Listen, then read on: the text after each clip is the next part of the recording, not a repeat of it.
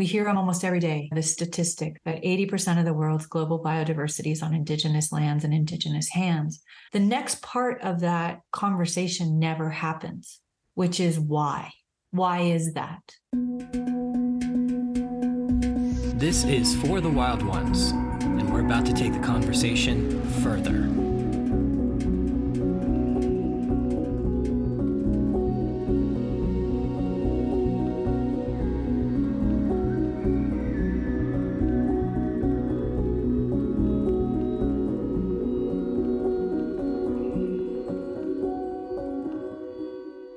I'm your host, Josh Adler from the International Wildlife Coexistence Network. So glad you've joined us.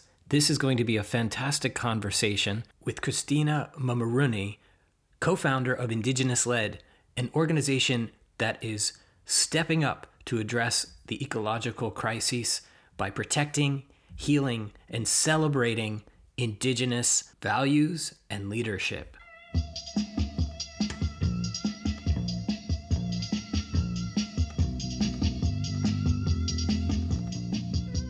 There's so many layers to this work, and it's so complicated by both the past, the history, but also the present moment. And then obviously, every tribe is different, a different culture, different realities, different desires.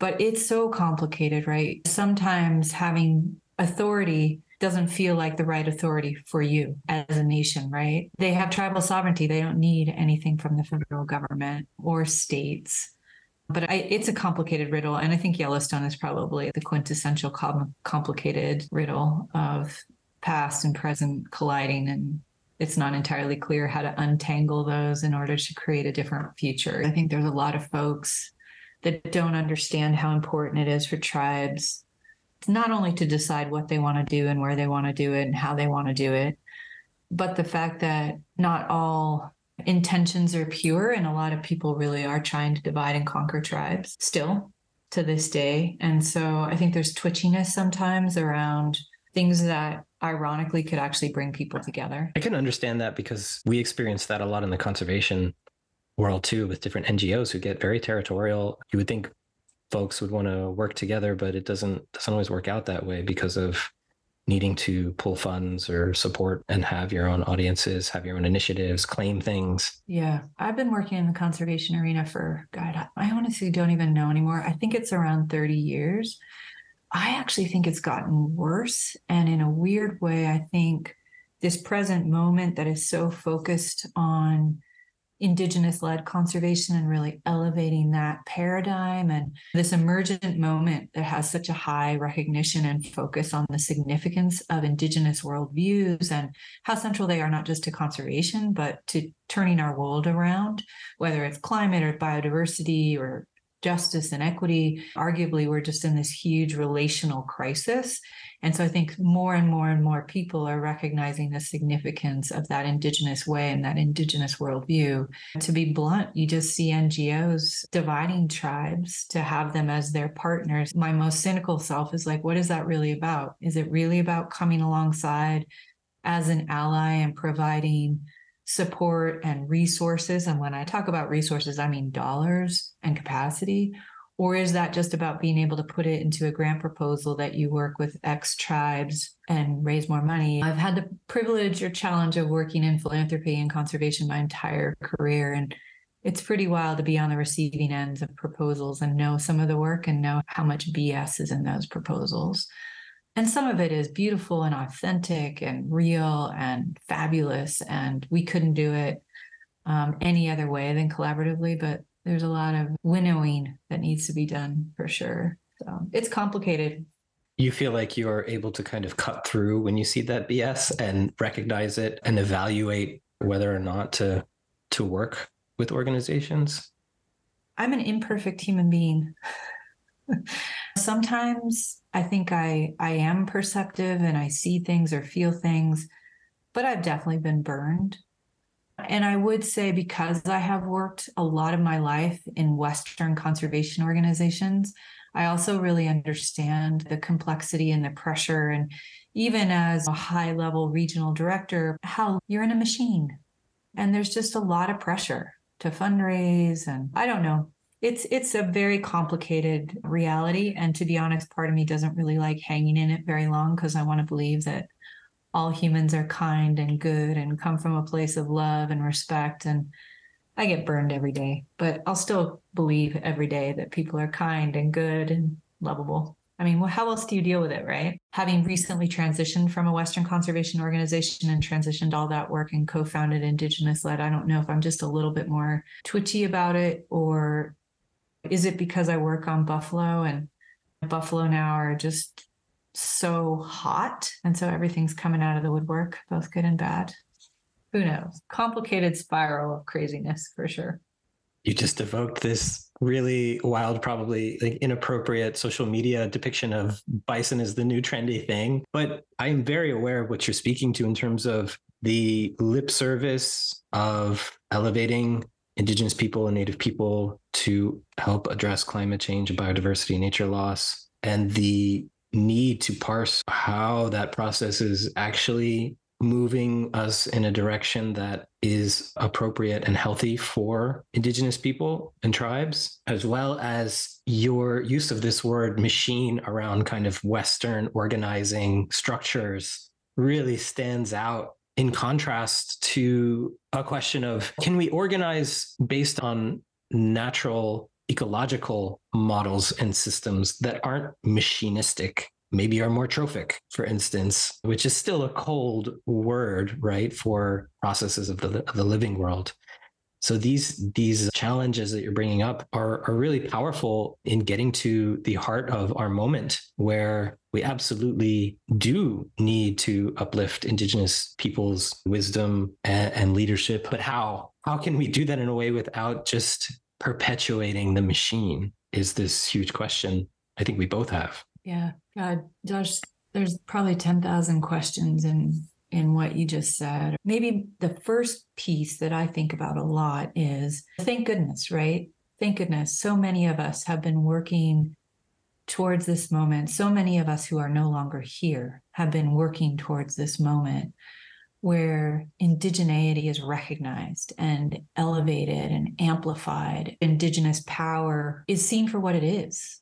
It's such a powerful worldview for this crisis that we're in right?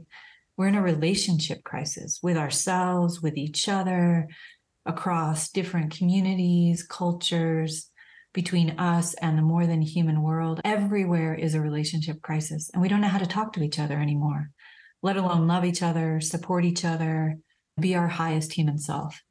So thank God we're in this moment where indigeneity is uplifted and we're having these conversations about why it's so important that we're standing at this threshold and what that opportunity really is all the sacrifices that were made to get us to this opportunity and all the sacrifices we will need to make to leverage this opportunity, right? To really live into the power and opportunity in this moment. And one of the things that I'm really struck by is even though there's so many people talking about this, funding this, recognizing this, there's statistics. We hear them almost every day. The statistic that 80% of the world's global biodiversity is on indigenous lands and indigenous hands. The next part of that conversation never happens, which is why.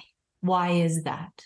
And we've been working really hard to get that conversation to happen because if it doesn't, basically what I hear is, okay, cool, cool. We got 80% of this, these places. 80% of the world's biodiversity are in these indigenous territories. So we'll just protect those. And it's like, wait, with you mean the models that have destroyed the planet, you're gonna put them there? Really? And that that disconnect is so profound. I mean, these are very smart, caring people that I'm like, wait, do you hear what you're saying? Instead of hitting pause and going, holy Moses, holy crap, holy whatever, how do we get to this moment? We've invested billions of dollars in Western conservation models. And sure, we have a, a success here or there, but in the scheme of things, we're failing, we're losing. And still, that Western conservation mind thinks, wow, we'll just keep doing that. We know the arrogance of that is mind boggling. And yet we never hit pause to just go, whoa, really? Is that the mirror that I have to look into? And it's like, well, yeah. So that's one thing that I think is really fundamental. This is a paradigm shift that we have an opportunity to all lean into and do. I do fundamentally believe that all of us know deep in our DNA how to talk buffalo or beaver or bumblebee. We know what it is to be in relationship with the natural world. It's not that long ago that we have severed that incredible gift of relationality and reciprocity and kinship. We know it, but we need to also recognize that some people have never stopped knowing it. Some people still speak Buffalo. Some people are still evolving the language of relationship actively, and we should look to them. And putting my Western conservation hat on here for a minute, we should have the humility to realize that we have a hell of a lot to learn. And there's a hell of a lot of questions that we need to ask before marching down the road of telling any Indigenous organization, individual, leader, nation what to do. Or even to say, hey, we've created a table for you. I don't want a table created for me. I want to create the table. And I want to decide what that table looks like, who's sitting at it, and what the conversation is. And who I want to invite that isn't from my community, right? And that's such a different frame. There's part of me that thinks, oh my God, it's so blatantly obvious what's wrong with us that we don't kind of cop to it more frequently. But it is also very subtle. And I think we need to slow down. It's not going to be easy to figure this out. It feels like a lot of people acknowledge the need to stop, but nobody has a real notion of how to stop, how to disassociate from the machine of society. There's this word, an enunciation, mm-hmm. which is a kind of collective stopping. It happened with the pandemic in a way. We had this annunciation where there was this space, this clearing of the sky. People stopped, they looked around them, they reassessed their lives and their relationships, but then they went back to it all, back to the machine so willingly, like prisoners who had not really gotten away from prisoner mindset. I don't want to get too far down this road though, because you gave me the perfect segue. You are creating the table. You formed Indigenous Led. Tell me about the formation and mission of Indigenous Led. I think your comment about the pandemic, first of all, I just want you to know I got goosebumps all over because that was the moment that I saw. I saw the moment where the world hit pause. And in that pause, there was the opportunity to remember and then take forward a different way of being. And to your point, it didn't happen. I really believed it. I mean, I am the eternal optimist, and I really believed it. And so the emergence of Indigenous led kind of happened in that pause, that heightened awareness that happened because of that pause. And I was the regional director for the Wildlife Conservation Society. I was running their Rocky Mountain Regional Program that program had a decadal partnership with the Blackfoot Confederacy that was centered in the rematriation of buffalo, free roaming buffalo to Blackfoot territory. And we've been working at it in true collaboration, at least in my humble opinion, for a long time. And so when I inherited the program, I selfishly took that work over. It was like a dream come true to be doing that work. And when I think about strategy, I, I talk about it as sort of the horizontal, like that big horizontal vision, theory of change, whatever language you prefer. And then because humans are humans, how do we have a vertical that touches down that theory so that people can taste it and smell it and feel the grittiness of what it means to do something, usually a little bit out on the leading edge that you haven't done before. What does that feel like? What's the dirt under your fingernails? So we very much were building out the work with that in mind that we had this idea before the world kind of blew up. In 2018, we were talking about indigenous led conservation. And that is something that I've done my whole life, more or less, in various disguises but we were able to talk about it within the Wildlife Conservation Society, and we were actively sort of building out through relations and contacts and networks and constellations of partners, building that work out from Blackfoot across Indian country. Early days, for sure. And in all instances, we recognize that working through the lens of biocultural keystone species, now I've just sort of given up on this whole Western language and I'm like, keystone relatives. So it was keystone relatives. We were looking at species like beaver, which we also work on now. And we were looking at jaguar and We were dreaming big. And then fast forward, pandemic, we had built that program pretty significantly. And I was having conversations about what's next with my then boss.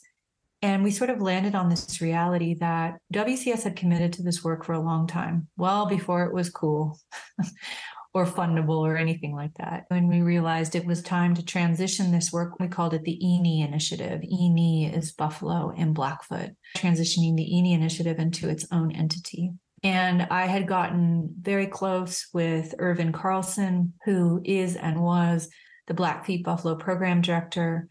Ervin is also the long term president of the Intertribal Buffalo Council. I was like, Ervin, what do we do? And we both kind of said, Indigenous led. This is Indigenous led. And uh, we were just coming out of a Yellowstone Buffalo meeting. To say I was cranky is probably understatement of the century. And so I was like, right, okay, we're Indigenous led. And I'm like, and we're Indigenous led in all caps and 180 font. And this is about Indigenous power. So that's how Indigenous Led came to be. Ervin Carlson's co-founder. Obviously, the the grittiness of the work is still very much centered in what we were doing when I was at WCS. How do we restore our keystone relatives? How do we return, rematriate species like buffalo and beaver so that that ripple effect, both culturally and ecologically, is seen in these critical landscapes? But at the highest level, what Indigenous led is about is Indigenous Led is an organization that was founded by Indigenous people for Indigenous people to work with Indigenous people.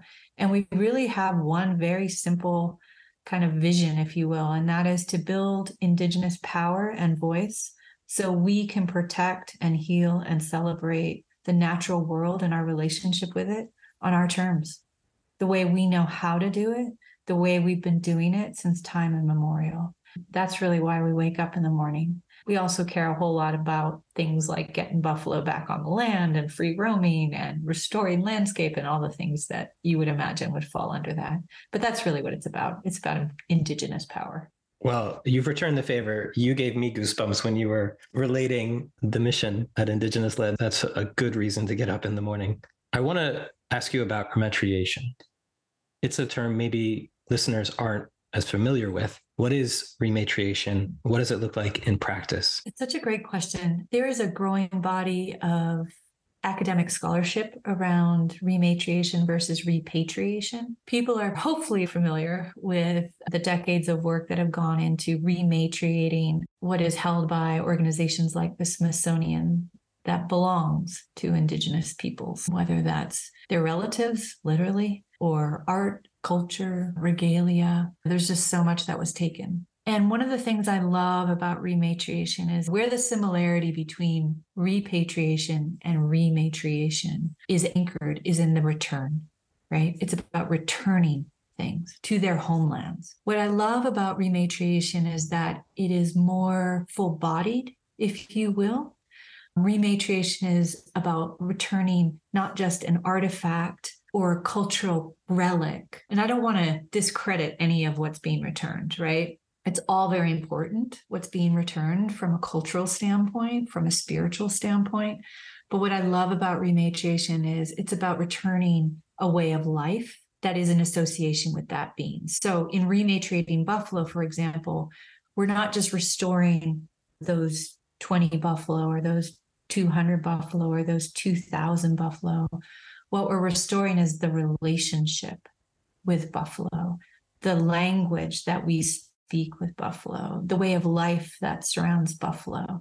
And it really is, in my view, more holistic and more aligned with an indigenous worldview than repatriation I also think it's particularly relevant when we talk about buffalo. And many people probably don't know this, but this is why buffalo are just so damn cool. They're led by the cows. Buffalo society is a matriarchy.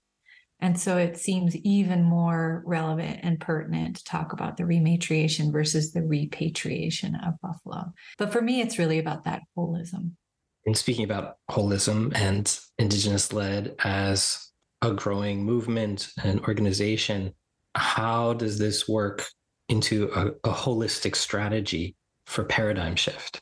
It's so core in our work and certainly in the founding of Indigenous led, but even when I was working for the Wildlife Conservation Society, I've always been obsessed with this Thomas Pynchon quote. For those that don't know, Thomas Pynchon is an amazing American novelist. And he has a quote out of one of his novels, Gravity's Rainbow, which is if they can get you asking the wrong question, they don't have to worry about the answers. And I think there's just something fun about that and provocative and a little pokey.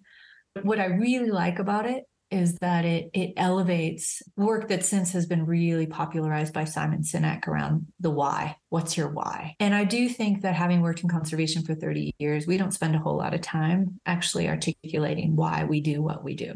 Like really, riddly, right? Why do we exist? Why is what we do unique? Why do we wake up in the morning? What's our real core purpose here? Way down in the base layers. And so for Indigenous led, when we started off designing our work, we asked that question why, which is about, as I mentioned earlier, building that Indigenous voice and power. And the reason we build it is our what, right? So, our what is to protect and heal and celebrate our relatives and their homelands. And then, how do we do it? Well, through that lens, you realize you can't just do science or you can't just do policy or you can't just even do art, right? That we're embedded in a system. We're trying to re enliven or revitalize a living system, whether that's the ecological system or the cultural system or the relationship between the two, and then the cosmology that surrounds all of that. So if we aren't thinking systemically, there's no way we're going to realize that why. And there's no way we're going to be effective in advancing what we do and how we do it.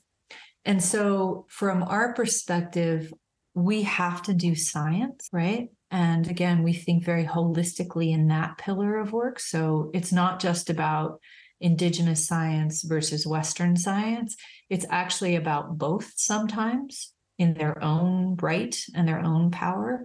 Sometimes it's about looking through both of those lenses and frames.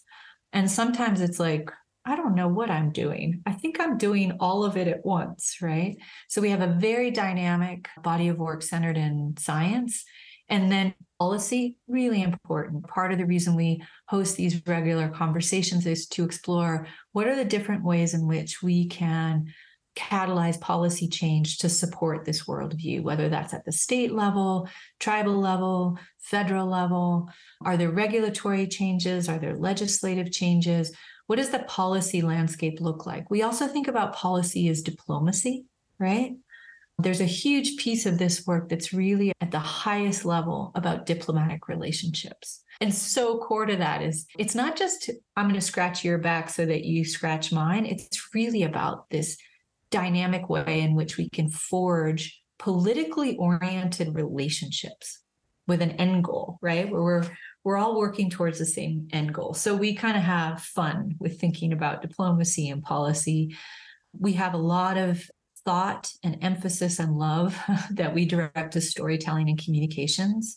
That is the interstitial tissue in many ways, I think, of our work of how the different pieces hang together is that storyline, that through line. One of the elders that I work with said to me recently, story is medicine. And I think that's really true. And in a way, that's where the story and the comms and the media work that we do, we really think about it as, as a form of healing. And we actually are about to launch a whole body of work that's centered in art and healing and advocacy. So weaving all of that together. And then the final sort of pillar of work that we think about is movement building and mobilization. So, to your point, we are Indigenous led the organization. And I love to think about the fact that, oh, could we also be Indigenous led the movement? Right? We have a long way to go to get there, but it's a cool intention and a cool kind of lofty goal for us. And a lot of our mobilization work, we think about how do we engage different audiences. We are very intentional about the fact that, yes, we are an Indigenous led organization. We are an organization that was founded by and for Indian country, but we also recognize that it is critical to realizing our vision for healing the world to work across every boundary and every divide that this culture has created And so it's incumbent upon us to really build connections and build bridges and build relationships. So some of that mobilization is really thinking about key audiences, key stakeholders, key influencers. How do we connect with them and build relationships with them and work towards that future vision collectively? We all bring different things. So there's a whole pillar that's really centered in that movement building and mobilization. And much like the storytelling piece, our youth work is an interstitial sort of thread that ties everything together. We think about youth front and center all the time, our next generation, our current young generation. And not only do we have a youth program and connect youth to each other, but to their elders and the land.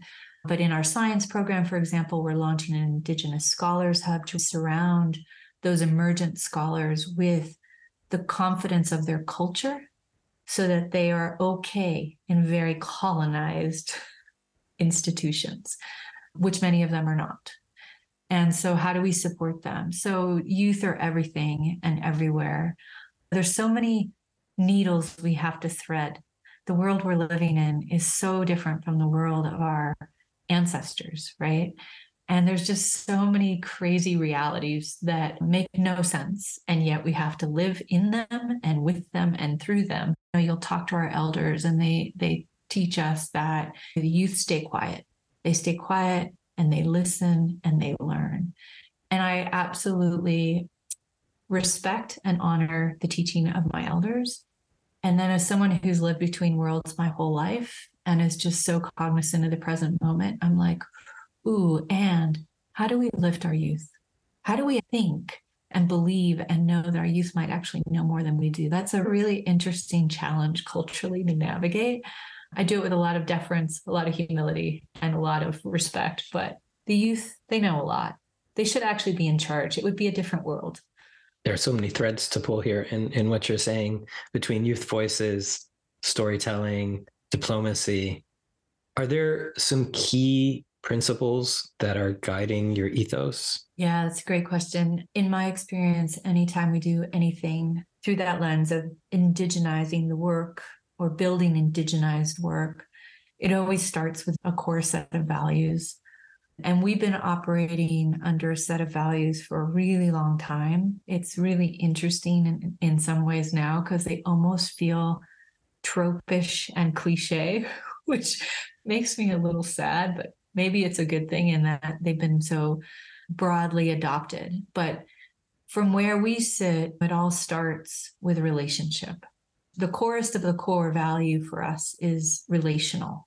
And then, obviously, because you care so deeply about relationship, you care incredibly deeply about respect. So, respect is another really key value for us respect and reciprocity, because everything is a relation ship, right? Everything is in movement and connection. And I think that the piece about reciprocity that I particularly think is so important is that it it starts from a place of abundance in the broadest sense of the word, right? I am so rich in relationship. I am so rich in resources. I am so rich in vision. I don't need to be egotistical. I don't need to be arrogant. I don't need to be greedy. I don't need to be clutching. I don't need to be competitive. So it just sets this whole notion of, hey, we're all in this together and what goes around comes around. So that one's really important to me. And then the rematriation, which we talked about, all the sort of values and, and worldviews that are embedded in that, that value in its own right, rematriating. We used to talk about rewilding, and I, I still like that term quite a bit, particularly when I talk about rewilding the imagination. But I think rematriating is even better. So I tend to use that one. The other two values sort of go hand in hand, and that is rights. So much of this work that we do needs to better reflect Indigenous rights many of which have been violated almost since time immemorial in this country in particular. But the importance of rights and recognition of rights then keys you up to realize that we really need reconciliation in this country. We need to tell the truth and we need to reconcile the truth in this present moment to co create a different future together. So, those are sort of our core body of values or the ethos that guide everything that we do. You used this phrase true collaboration earlier. So now I'm wondering how those values weave into a process of true collaboration, or at least hypothetically, if, if not practically. Yeah. I actually think these values weave into everything, right? The elders always talk about it has to start with values. First, it starts with prayer. Every meeting we open with prayer. And there's a, a, whole host of reasons why we do that. But the one that I think is so related to the question you just asked is so that we show up as our best selves into that meeting, into that conversation, into that gathering, that we bring our highest selves. And why? Because our highest selves, all of us, regardless if you're native or non native, you know what it means to be in real relationship with someone. And if you know what real relationship is, if you know that it is reciprocal, that it is res- deeply respectful, there is no room for arrogance in respect, right? Then, of course, you're going to enter the cooperation in the right way, in the same way that our elders open us with prayer. So we enter that conversation, that dialogue in the right way. So I think about how many conversations I go into with Western conservation organizations or non native individuals, leaders, organizations. If the spirit of reconciliation was there, I think the conversations would be different. And especially if that reconciliation, that commitment to it was grounded in also reciprocal relationship, restorative relationship. It makes me feel that we need to stop. Again, it's this stopping to reflect, to do the work in a respectful way rather than being so consumed by the ecological crisis, which of course is a, a closing window of opportunity to respond accordingly. But I deeply agree with what you're saying about the the need for reconciliation in order to to move forward in a way that's aligned in a way that is bringing forward our best selves culturally as well as organizationally it's making me quite sad at the moment to to feel how COP28 is going on right now, and there's a lot of big discussions about solving problems, but not from this place of relating. Maybe there's a bit more to say about the role of tribal governments, tribal communities, tribal organizations in the conservation movement. How is it distinct from other groups? And by understanding the distinct role how can we go further, but also deeper together?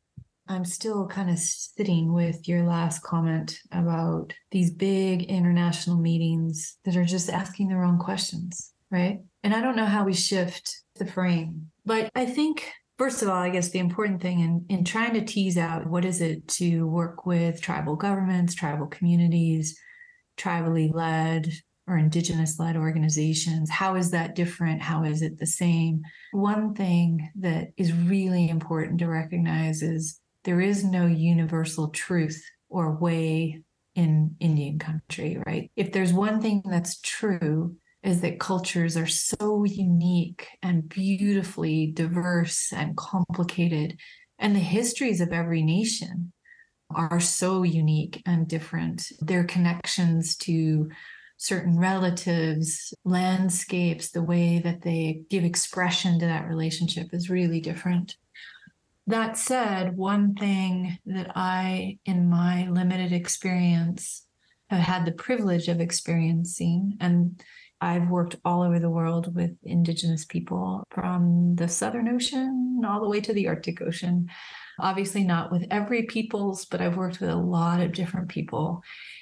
And one thing that I've always recognized as somebody that lives between worlds is when I'm in an Indigenous context, I relax and I feel safe and I feel comfortable just being in relationship with myself, in relationship with other people.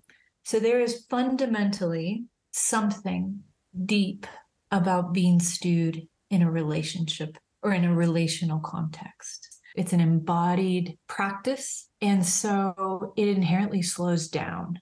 I go slamming into these conversations so many times with my Western brain all charged and my, I'm a leader of a startup. Oh my gosh, we have to do this and that and the other. And I come slamming into these embodied spaces that are so inherently at human pace. And it's beautiful.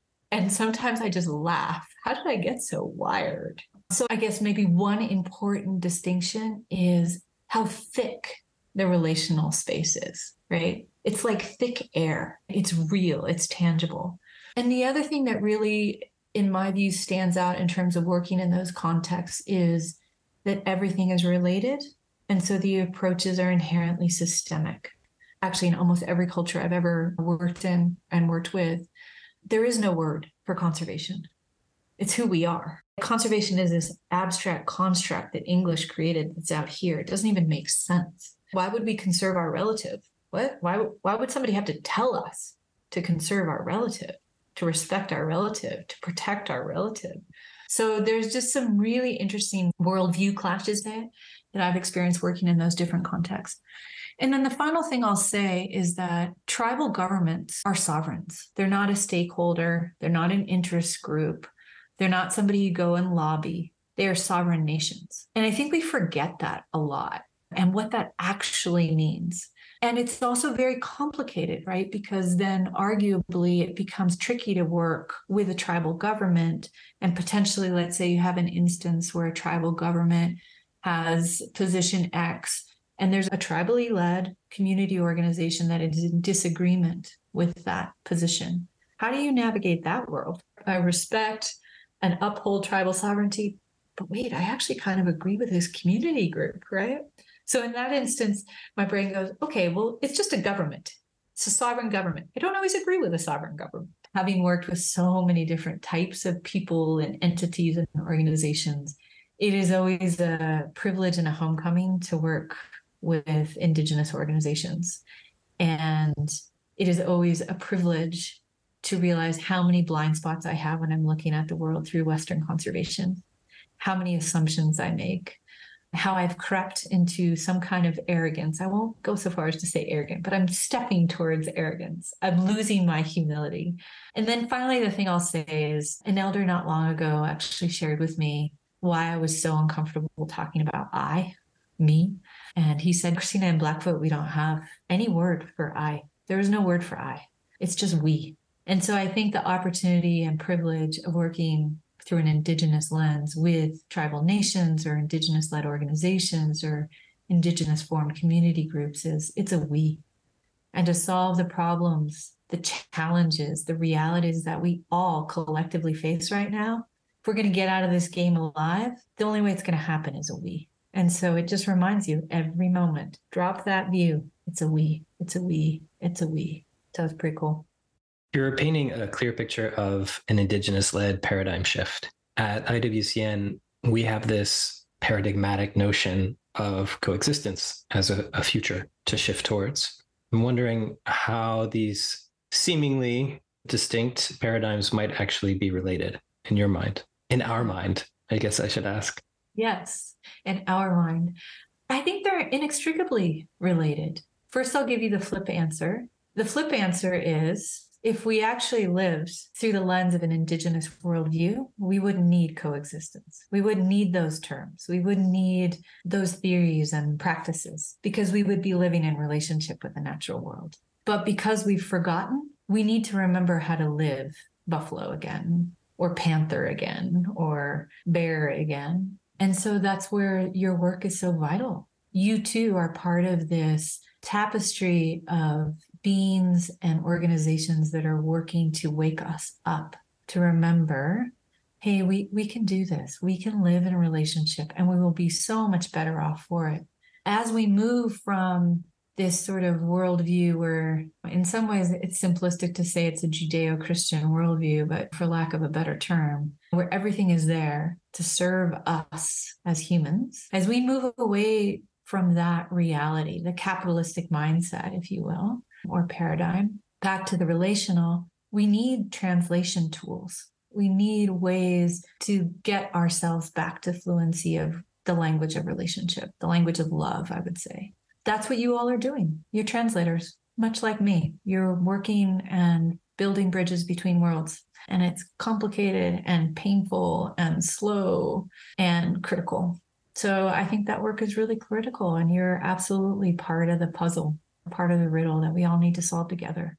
In this translational work, this paradigm shift work, you've spoken about inciting incidents and psychic breaks. What do these events have to do with the work? one of my favorite topics to think about. So I've been uh, a self-confessed, professed strategy geek my whole life. So I love really thinking strategically and tactically. How do you catalyze truly transformational change? Not a quick fix, not just a policy solution, but something that changes the game, that answers the right question, right? With the recognition that change is inherently pretty slow. Sometimes what I have found is that these catalytic moments, these inciting incidents, these psychic breaks, they create a space. It's almost like a time warp where you can just move things much more quickly than you ever imagined. You can change things much more quickly than you ever imagined. And so that could be something as simple as hey, the sage grouse is about to get listed on the Endangered Species Act. Let's bring everybody together to figure out a solution so that species doesn't get listed, which will cause lots of havoc, right? Can we get ahead of this? Psychic break, COVID, the pandemic is a great example of that. Most people didn't even know who they were anymore or what they were or why they were here, right? In that moment, some pretty transformational things happened. I mean, Indigenous led conservation arguably is where it is because of that psychic break from COVID and many other horrific things that happened in that period in time. So I think they really are they are unique and they're to be capitalized on in a very linear, non-relational way like there's a window open, go. I also think that this moment we're living through is so rife with psychic breaks there's so much grief, there's so much trauma, there's so much uncertainty and fear and anger. It's really an open question for any and all. And I hope your listeners reach out to me and reach out to you, and we continue to have conversations about this. But what do we do? Because there's like a million psychic breaks right now. So, is there a way that we could come together around that pain and need for healing and create a path, even if it's 10 people? Ideally, it's more than that. What could we do together to really capitalize on grief and suffering and trauma in a positive way to create the world that we all want and need to heal from that trauma and that grief and that psychic break? So. It feels like it's imperative to find ways to do that, to translate these psychic breaks into co creative, supportive social changes. Otherwise, the predatorial forces in our culture and society will do it for us in their favor, for their benefit. They're very, very good at doing that. Yes, that is absolutely right. Every emotion has a shadow side. As beautiful as it is, there's a shadow. And if we don't shine the light on those shadows by building and highlighting the beauty, weird things happen. Things come out of the shadows, they come out of the dark corners, and they wreak havoc. I want to just thank you for this opportunity for this conversation. So many of the things that we touched on today are things that I would love to actually have more people talk about together and think about how do we give them expression? What do we do together? What do we change in terms of how we work together? And what new things do we do together? My total pleasure. And real quick, how can listeners support Indigenous led? Come be a part of our family and bring your unique gifts and talents and passions to the work that we're doing. We've got a bunch of bodies of work on the go. They're all on our website, indigenousled.org. And for better or for worse, we always need resources. So if people feel the need, desire, compulsion to donate, we would welcome every dollar. Right now, we're with a fiscal sponsor, the Wild Foundation. And for the next year, they're not taking any fee as a gift to us to get us on our feet. So every dollar goes to the work. And I have a crazy goal of tripling our budget this year. But there's so many ways to be involved. We just really welcome people reaching out and sharing ideas and suggestions and potential collaborations. Thanks, Josh. We certainly hope you enjoyed this episode, and we certainly hope you're enjoying this entire podcast series. We love to highlight the relations and leaders in our network, but it's also important to know that we're on the ground building capacity and resources for conservation efforts that are providing solutions every day. WildlifeCoexistence.org is where you can see the latest news in our community, get involved, and discover solutions. And don't forget to subscribe now to For the Wild Ones podcast. We've got more amazing conversations coming up soon. Until then, stay wild.